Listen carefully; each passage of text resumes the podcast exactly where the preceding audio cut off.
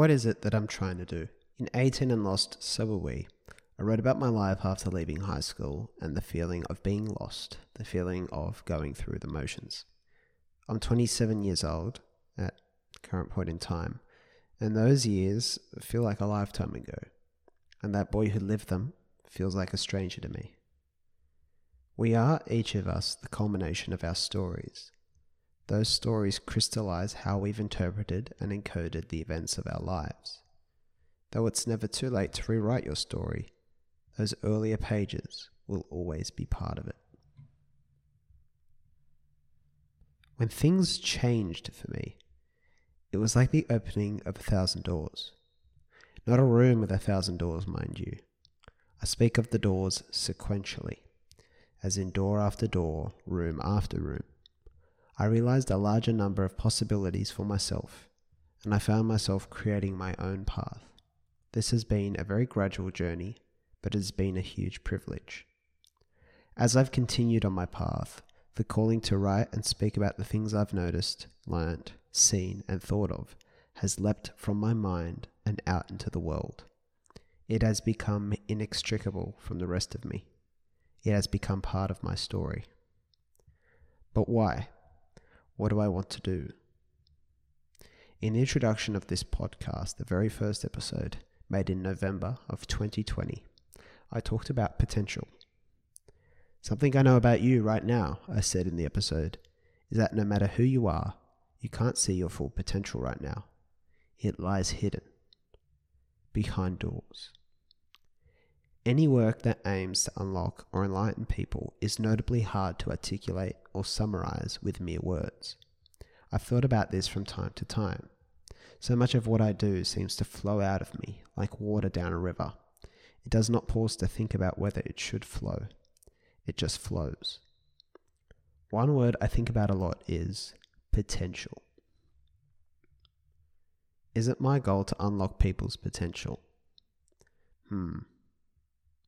Well, some of the happiest people I know leave their potential untapped, recognizing the difference between what they can do and what they should do. Pushing people towards what they could do doesn't always go well.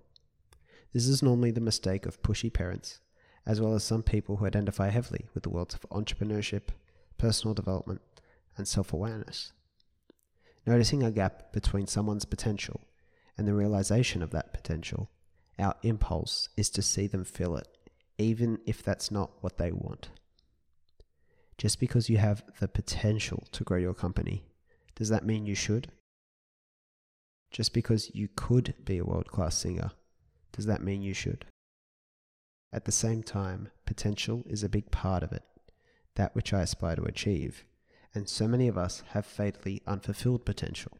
My conclusion is that speaking of potential is too vague. There is a condition we must insert the alignment between the individual's key internal drives and the unique potential they possess. I often reflect on this with the principle of I only do what only I can do, a quote from Jack Delosa. My version of that might look quite entrepreneurial, whereas for someone like my grandfather, who wasn't a writer or big businessman, it was creating a good life for his family and being a faultless community member. There is an ability to be found in both lives, but nothing links them but the individual's role in determining them. And there we have something airtight to state as our goal. It is a condition we can add to this vague goal of helping people fulfill their potential it is a suffix and it is very simple, comprising of two very simple words. Just be. I hope to open doors for people so they can just be themselves. It's something the great Gilly always emphasizes and what he loves about communities like the constant student, creating spaces where people can just be.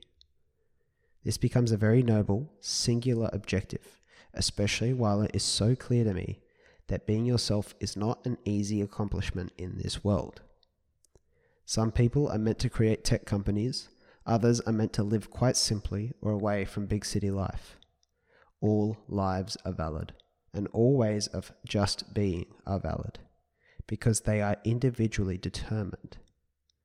improving the agency of people to just be themselves, whatever that means to them, means everything to me.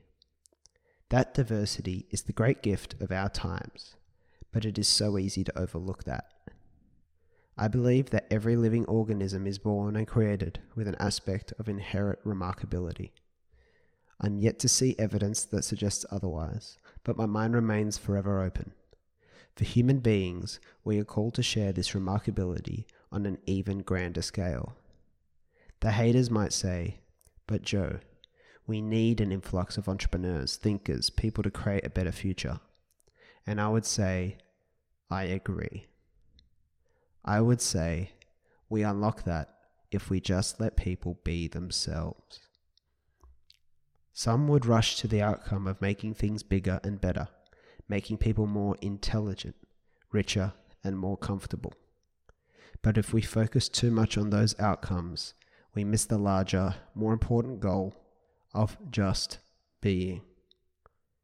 Those are the doors I want to open, those which unlock a simple life for all.